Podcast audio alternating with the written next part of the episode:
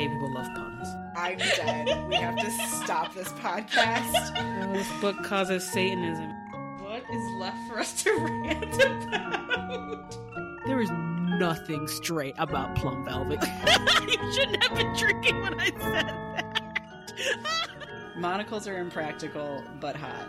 I don't for a second believe that she is a straight person. I mean, I'm definitely here for bisexual Minerva McGonagall. Let's talk about Harry Potter. Happy Pride and welcome to hashtag Ruthless Productions, where we tell you how to live your best life as it pertains to your gender and sexuality, because it's Pride Month and this is a thing that we do. I'm Lark Malachi Gray. And I am Theo Julian Forrester. Hello, Theo. Thank you for being here. Of course, of course. I will definitely not fill in Jesse's shoes, but I will do my best. You're going to do great. Theo is a professional advice giver, like with a degree and stuff. So you're all in very good hands. Um, Jesse just had surgery two days ago. So obviously she is not up for giving you advice today, but we have an excellent stand in host for all of you. Um, yeah, let's just get right into it. Will you read our first question? Sure. So let's see. My wife and I have a gender identity question for Pride Month as it relates to our preteen daughter. We're great friends with our neighbors, and our daughter, being an only child, sees our neighbor's kid like an older sibling. Everything they do is lovingly copied by our daughter. When they came out as non binary earlier this year, I talked to my daughter, letting her know about the older kid's name, pronoun, and other gender identity issues I thought I could share from my lifelong cishet ally perspective. At this time, my daughter announced that she would like to be called by an animal name from a book series that she reads with her friends. I gently told her that gender identity isn't the same thing as pretending to be an animal, so then she told me that she'd like to be called by my middle name instead. Our problem is that this doesn't really seem to be coming from a place of honest feelings, but rather of mimicking the older sibling she adores. We, of course, want to be affirming and supportive parents. Any kind of discussion I can imagine having ends up feeling like an interrogation, which seems gross. She has given no other indication of feeling any other identity issues to speak of. She calls herself she, her, and uses her birth name all the time, except when at the neighbor's house or when signing art, a favorite activity done with the older sibling. So far, we've just kind of stood back and let this play out, but I'd really like to hear your informed perspective on the situation if you think it'd be a good discussion. I think that standing back and letting it play out is exactly the right thing to do, personally. Same, same you know I, I respect that it's something you're curious about and and want to make sure that you're providing information um, from a point of like making sure your daughter understands like what goes into gender identity and all that. But you know i think kids need that leeway to kind of explore themselves. And if that feels right for them at that time and that place i don't think there's any harm in that. Yeah. I mean i was in my like mid to late 20s when I started figuring out my gender stuff and I still went through like a bunch of identities before I landed on the right one. So like even if your kid does end up being like no, I want to use different pronouns or like I really want to use this different name and then later decides that that isn't actually what they want, like that's fine. It doesn't hurt anything, I don't think. I think the only situation in which there would be a need for a bigger conversation is if the older sibling was like, this feels invalidating to me in some way. And in that case, I would let them at least express to you like what was feeling off about it for them and like how they want you to address it with your daughter. Yeah, 100%. I think that that is a really good thing to point out.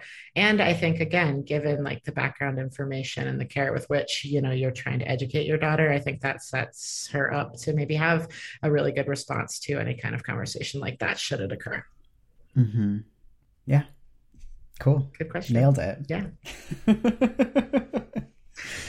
All right. Here's our next question I'm 13 years old, and around a year or more ago, I realized I was queer. I told people I was pansexual if they asked or if I wanted to tell them. More recently, five to six months ago, I realized that I was not a girl in any way. I now identify as an MLM demi boy, which is man loving man for folks who don't know. Um, I'm not out to my family as trans. Even more recently, I have been realizing that I am probably on the aromantic spectrum. On to the questions. My first question is How do I know if it's a crush or gender envy? I have only had crushes on a total of two people in my life. Both were boys and both were kind of dicks. I was talking about it with my friend, and they said that I could have just been experiencing gender envy before I knew what trans was, not romantic feelings. My second question is how to differentiate between my pansexuality and aromanticism. Someone needs to point out the defining factors between feeling the same amount of romantic attraction for any and all genders and feeling no romantic attraction to any genders. Also, any binder recommendations? I love the multi part questions. Mhm. Makes me feel more accomplished when it's like check, check, check. um, I I think for me personally, just kind of I think skipping maybe the the first question, but I wanted to go to the the question between pansexuality and aromanticism um, because I'm curious if this particular question asker is asking the correct thing, whereas like my understanding of pansexual individuals is that they can experience both romantic and sexual attraction to individuals, whereas aromanticism is just kind of on the romantic feeling side. So um, I guess I'm I'm curious, like that would be how I separate those. Um, so kind of that question about how you can experience the romantic, I think is how they phrased it, right? That you know, whereas pansexual also encompasses like the sexual attraction as well. I mean, you can be pansexual and aromantic because sexuality and romantic attraction are different things. Yes, but I think the way that they read it or the way they described Right. it in the bottom made it sound like they were only encompassing maybe the romantic attraction component. So I think Right. that was my reason for wanting to highlight there is pan romantic, which may be a more fitting term, perhaps. I don't know. Yeah, I think I think we need to hold in mind that this question asker is 13. And so like how much like sexual attraction is occurring in a 13-year-old is so variable from like one person to the next. So I think that's probably also something that could be like affecting how you're assessing like what is romantic attraction versus like other kinds of attraction. Totally valid. what are the defining factors between feeling the same amount of romantic attraction for all genders and feeling no romantic attraction to any genders? I wish that like we lived in a world where like these questions didn't feel so like urgently pressing. Hmm because I kind of feel like wouldn't it be so nice to be like 13 and be like I don't know if I have crushes on anyone or like could have crushes on anyone. And also like does that matter until like I do or don't develop a crush at some point Mm-hmm. I don't know I'm not aromantic so I don't think that I know necessarily what are your feelings Yeah, same. I it's not my personal experience, but yeah, it's it's kind of like it would yeah, it would be great if the if kind of the world or if maybe just kind of the position that you can take with yourself is like, do I need to put a label on it right now? Cuz yeah, like I'm young, I'm changing, a lot of things might be fluid and that's totally okay. So I think just kind of going about your life, experiencing your experiences, and and just see because I think how you feel today may be very different to how you feel tomorrow, and there's nothing wrong with that. Yeah, when I was in high school and was like, you know, still deeply confused about what was going on with like my gender and the way that I felt inside of relationships and like the different ways that different crushes that I had felt based on like the gender of the person I was having. I was able to just be like when people were like what is your like sexual orientation? I was like i'm open to whatever happens to me. Like that mm-hmm. was my answer was just like i'm open. Like right now i'm dating a boy but like also went to a school where everyone was just making out with everybody all the fucking time and like was excited to make out with lots of kinds of people and was just like yeah whatever happens happens i'm down so maybe that'll work for you maybe you can just be open and like if in three years you're like i still don't think i've ever had a crush on anybody then maybe you can start being like i'm leaning towards aromantic Sure. or maybe next year you'll meet someone and be like, oh, I totally have a crush on someone. And like, now I at least know that like whoever that person is is like a kind of attraction that I feel. So like, note that down for future reference. Yes. Yeah. And I would almost venture to say maybe in terms of the is it a crush? Is it gender? Envy. I think that's another one of those areas that it's kind of maybe just like go with it and see what happens. I'm sorry that your experience with those crushes they were kind of dicks. It happens. Um, you know but I, I think like even speaking from my experience like yeah i had uh, feelings towards a lot of guys. That's when I started dating. And I don't know, looking back now, I'm like, yeah, there probably was a big part of that though that was more gender envy, you know, but I just kind of time will tell those things. Right. Mm-hmm. Yeah. And I think that if we all like ruled out attraction to guys based on our experience interacting with 13 year old boys, like no one would identify as being attracted to guys. Because like notoriously middle school boys in this society are like not the best people. So... sad but true.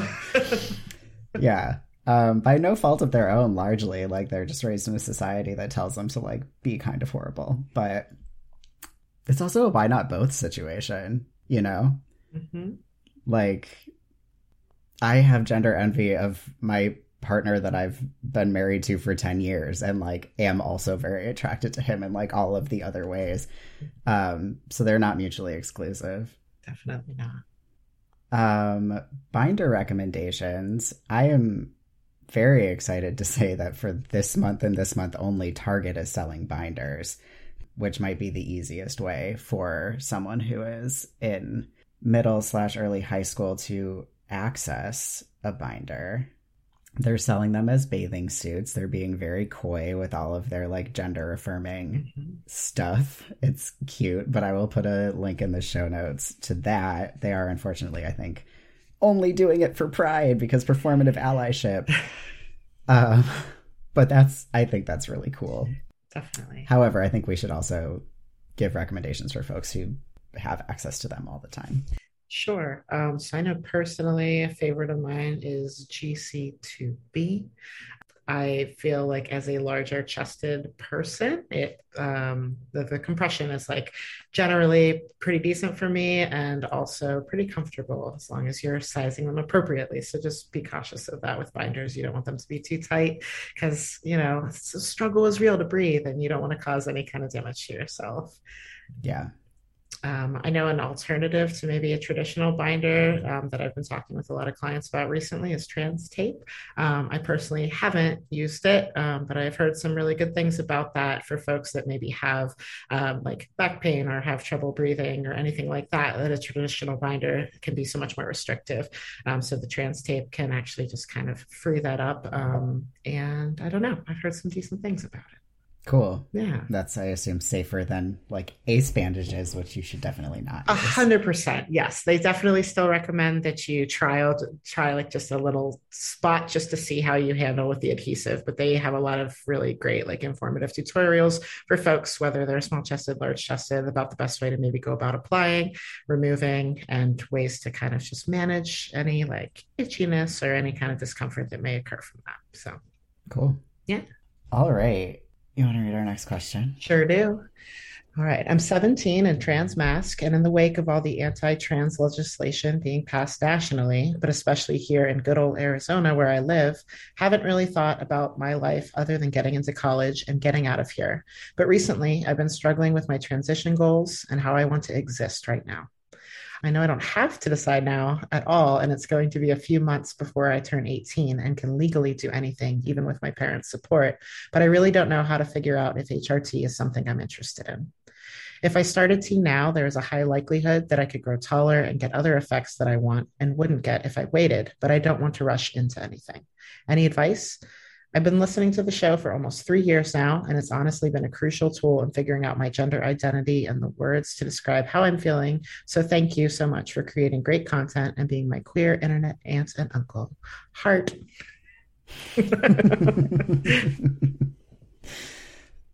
All right. So, you can go on low dose T. That's going to take like way longer for you to see any effects so you would have a lot of time to decide whether or not you actually are enjoying the changes that you're seeing. and you can like, you know, stop and start again sort of as much as you want. And like even things like like facial hair and voice changes with low dose, it's going to be like minimum of a year before you start really noticing anything meaningful, which I think is a great option. Mm-hmm. Um, it can be harder. I guess you can do dose as a as a shot. Um, a lot of people do it as like a topical, which some sometimes can be like harder more expensive to access because sometimes insurance doesn't cover it. But yeah, Yeah, yeah. And I know that this is a conversation I do a lot of in my work, just kind of that not being 100% sure kind of a thing. But yeah, just like you said, Lark, I mean, there is that option to do low dose, and nothing there is really like with the speed in which transition is going to be happening. There's really nothing there that's going to be like irreversible at that time, or it's going to be such a drastic change that, you know, um, I have one client right now that like topical is kind of how they started. And I said, literally, you can choose to put it on one day and the next day, no. Um, you know, and you can kind of figure that out as you go. You know, and I think for some people, like as they get comfortable with it, they're just like, hey, actually, this does feel good and comfortable. And sometimes I think it's like the not knowing piece that that can cause a lot of that hesitation. So, um, you know, just really giving your time and at the speed, like don't compare yourself to other people. You do you, and you're going to be just fine. mm-hmm. I agree. All right. I'm a high school teacher, and I'm working with our diversity, equity, and inclusion office to make our school a more supportive place for LGBTQ plus students. There are plenty of teachers, myself included, that work really hard to make our classrooms inclusive and supportive spaces, but what suggestions do you have to help support and affirm students on an institutional level? Also, I adore your podcast. Thanks for bringing such joy to me and so many others. Aww. Dreamy teacher right there. For real. well, um, I would say like it's great to hear that you are doing yeah work already. Um, I know that at least from a standpoint of uh, some consultation work I've done recently with trying to provide this this very advice, um, there can be like really like you know when we think of institutional, yes, obviously the larger scale, but even like just going from a standpoint of whether it's high school or college, um, you know, making like pronouns a thing that you introduce yourself with at the beginning of the year, um, and something that you know just by kind of doing it or you know encouraging it to be done on like a zoom level that you know it is already there and that's going to make um, some of those kids just like clock that and be like oh wow this is somebody that already is thinking about me. Um, kind of same thing to being conscious of maybe having trans kiddos or non-binary kiddos that use different names than what's legally on the roster and if that's something that is like brought to your attention being careful with like roll call and things like that that you're you know putting out the name that they are using and that way that you're not like outing them or making them feel uncomfortable Yeah. Finding ways to find that out before like the first day of school roll call probably too would be good. I don't really know what that would look like, but Yeah. I, I know at least from the standpoint, and I'm imagining it's probably different on a high school level, but from a college standpoint, you know, um, professors like including something in the syllabus just about like setting the tone for like this is a safe space for you if you have any of these concerns reach out to me and let me know ahead of time so that this is something i can prepare for um, and i think like little gestures like that go a really long way for sure yeah, definitely. Yeah, I think like just also being mindful about the way that you talk about things and like policies. I think especially in like I don't know gym classes um about when you're like dividing students up because people really want to do like girls on one side boys on the other a lot and like just don't do that like have it be a like find another way count Mhm. people off one two one two if you need to divvy your class into two parts is another just like super easy I think just thinking about all of the like subtle ways that gender like sneaks its way into how your classes are like just existing, like how we talk about things and finding ways to make that more supportive. I don't know what like the actual laws are about like mixed gender like bathrooms and locker rooms, but not having it so that there's like, oh, we have like one bathroom available that like trans students can use comfortably and it's like a single stall, that would be great. Like degendering bathrooms generally. I don't really know how that is that like illegal or just like people think it's weird? I don't know. I feel like people think it's weird. It really shouldn't be. I just want to be like, yo, you all have a non-gendered bathroom in your home. like right. like so it shouldn't be that big of a deal, but you know how things go. So I think yeah, I'm imagining on like a like institutional level that might be a bit of a harder sell you know, but kind of like to go off of too, like what Lark's saying, like being conscious of like, yeah, the the gendered ways in which, you know, people will traditionally talk to students or yeah, split students up. I also think like maybe encouraging schools too to see if there are alternatives or like books and materials like that that like could have more inclusive language um, if those are out there and those are things that you're able to get. I know that like resources can be very tight, but like even as a teacher, like point out the the the fact that like this is not inclusive of all people when you have a material um you know pull extra statistics like it's a little bit of work but again like it will like is something that will really be meaningful to people to like if you can include it do include it. And if there isn't the information there like make a point to say hey there isn't enough research being done in this area but it's like a shame and it should be something that happens in the future. Um, and i think like just those kind of subtle things of the forward thinking and you know you already sound like a pretty socially justice oriented person so i think it's important to to kind of go that route too. Agreed all right. You want to read our next question? Yep. All right. So, how do I know that a name fits me or that I like it? Also, y'all were the reason I figured out I was asexual because you were talking about how Agatha was aromantic, and I realized I felt the way about sex she did about romance. Cute. Definitely.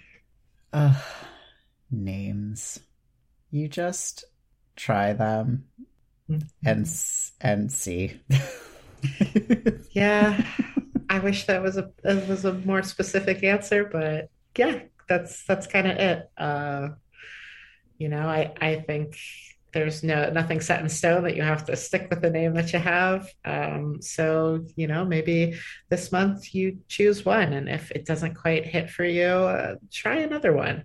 You know, hopefully you have a group of supportive folks around you that maybe it's just like I'm going to try it out on a small basis with these few people until I really find um, something that feels right for me. That way, it's maybe less of the I have to tell everybody all of the time because that's really daunting. And I can understand that that's not something that you want to do. Yeah, totally. Yeah, I think when I changed my name, I like, I was like, okay, pretend for a minute that I was going to have kids. Like, what are the names that I would be excited to like name a child? And then I just like took the top three and was like, what order do I want these in for my full name? Because I changed my whole name and then just sort of like rearranged things until it like flowed the way I wanted it to.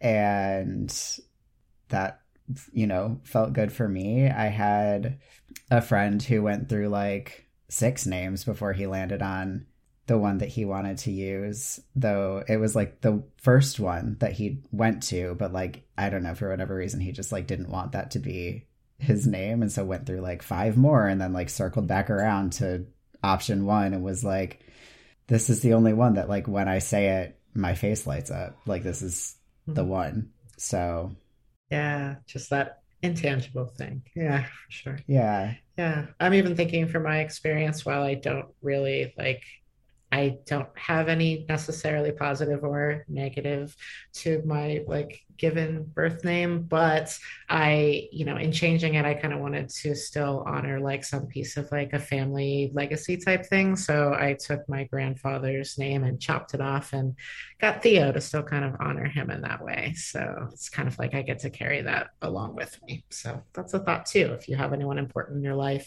anyone that's made some kind of impact, um, you know, might be a good place to to think and start and play around with. Yeah, and you landed on your name like pretty fast, right? I did. Yeah. I I think it was kind of, you know, I don't know. Yeah, it was kind of one of those things that it's I'd not put a lot of thought into it until I did. And it was just kind of was like, I think it's this. The only time I questioned it was, you know, when people heard it wrong and they're like, What is it? What is it? You know, but you just you get used to you get used Yeah. to that. You learn to enunciate, especially when you have a name that people think is Mark all the time. I'm like, let me say my L's really, really clearly. So- Yes. yes, I'm not Thea. I'm not Leah. I'm Theo. right. Yep. okay. Last question. Already. Slammed through these. Sure did. All right. There's a little bit of backstory to my question. Recently, I've been lucky enough to finally get top surgery. Let me tell you, that in itself was a battle. And now that it's happened, I'm in recovery, and there are a lot of feelings coming up within me that are complicating things. I have not wavered at all in my excitement for top surgery or what this will mean for my life moving forward, but I've also noticed a lot of mourning moving forward. I find that I'm feeling grief and sadness over a lot of things. Sadness over the fact that I need to change my body to actually be happy with my life. Sadness that the world really holds no space for queer and trans life affirming healthcare. And mourning over the fact that I feel my life, at least the life the way I that I want it to be, is starting so much later in life. When I have spoken to other people in the community, I have heard similar thoughts and feelings from others, regardless of their desire for medical transition or not. But these complex feelings are almost never discussed outside of the community, and if they are, they are used as, as an excuse to revoke care for queer and trans people. With all that, here's my question How do you hold complicated feelings, anger, sadness, grief, while also moving forward towards a more joyful life? What ways do you make space for your own complicated feelings in a world that seemingly wants queer and trans people to only fulfill a specific happy narrative? Doozy of a question. hmm Well, first off, congrats on your top surgery. It's awesome. And I guess, you know, I, I, I think that is that is the struggle. Like uh, you know, I personally have not had top surgery yet, um, but I've I've heard that echoed from a lot of people that have, you know, whether it's like a post-surgery kind of depression thing that kicks in. I mean, it's kind of like a closing of one chapter, a start of a new one. Um, you know, and kind of thinking of all the ways that like things could have been or might have been or you know and that's that's some heavy stuff so i think just giving yourself space to kind of like sit with that and process it um, you know and follow those thoughts kind of to their fullest point. Um, you know because i think that'll reveal a lot about yourself and you know can give you a lot of things to think about as you move forward in the future too. Yeah. I mean, I think that I don't know that there's like anything about like I feel sad that I need to change my body to be happy that like is incongruous with like trans joy. And that feeling of like I think, you know, being older when you do transition or like when you do get access to the healthcare that you need for like your own happiness or even just like coming out um feeling that sense of grief for like I feel so much better now and I wish that I could have felt better sooner again is like I don't know anyone who would be like oh that that's like a reason that people shouldn't have access to care is like that doesn't make any sense. Like it the sadness comes from like not having access to like a world that lets us see ourselves or like identify ourselves earlier or like doesn't give us access to that care earlier.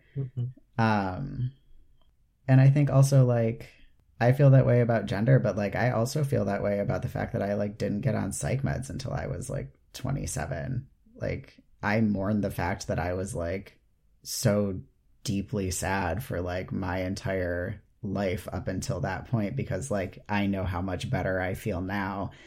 And that doesn't take anything away from the fact that i'm like wow it feels really great to like have my mental health under control. And you know i think there are lots of things that in our lives like f- having experiencing healing and experiencing joy around something can also make you like look back with sadness at like what you didn't have access to or like the way that you felt what before that. Does that make sense? 100% yeah.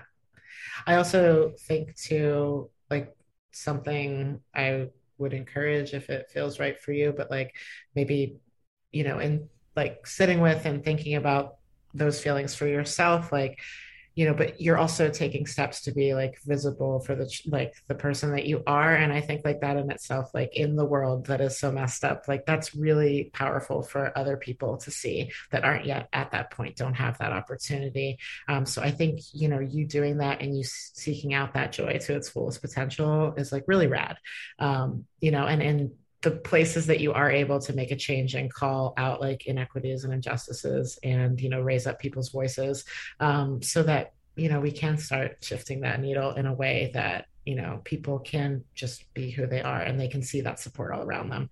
I think like that community aspect can be really like kind of healing and help kind of spread out that like those complicated emotions um, because it's you know i think it's something that we all are, can be very familiar with. Yeah. Yeah i think it you don't you don't owe society any sort of narrative that isn't like your authentic narrative. And i do think that it's important to just be honest about your experiences. Yeah. Like the question of like how do you hold complicated feelings while moving towards a more joyful life is like the i don't know. I think for a lot of folks accessing like being able to come out, being able to like live authentically, like the joy just comes with that. Like you don't have to work for that. The joy will come to you and you can be holding those complicated feelings and like sadness about the world that we live in and like sadness about how long it maybe took you to get to this point.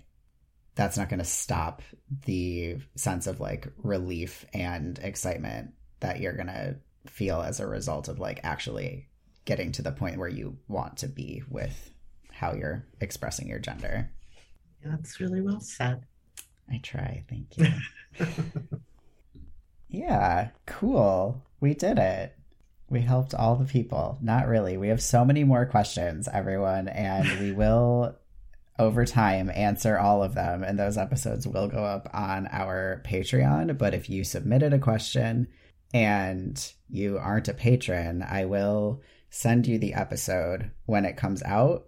But if you submitted a question, you're like, please don't email me this gay thing because like I'm in high school and like my parents can't see it. Uh, please feel free to send a message through our website being like, here's a way I, I would like to receive it. I will not cold email anyone who is underage who sent us a question. So if you do want access to it, you need to tell me how you want to get it. Yeah. Um, cool. Thank you so much, Theo. No, thank you. I really enjoy, you know, guesting when I can and sending Jessie all the healing vibes. Yes. So she can be back at it soon. Thank you all so much for listening to this episode of hashtag Ruthless Productions. Don't forget that if you want to hang out with us during our summer break, you can listen to our podcast about Our Flag Means Death, which is called the Gay Pirate Podcast. Also, you can find us on social media on Instagram and Twitter at the Gayly Prophet. Also, you can join our Patreon, which is patreon.com slash the Gayly Prophet, where we're doing all sorts of fun stuff like watching movies, uh, including watching Hook with our patrons this coming Sunday, the 26th at 3 p.m. Eastern. And also, you can find all of that stuff in the show notes or uh, check out our website, which is hashtag ruthless.com. And until next time, have a great pride.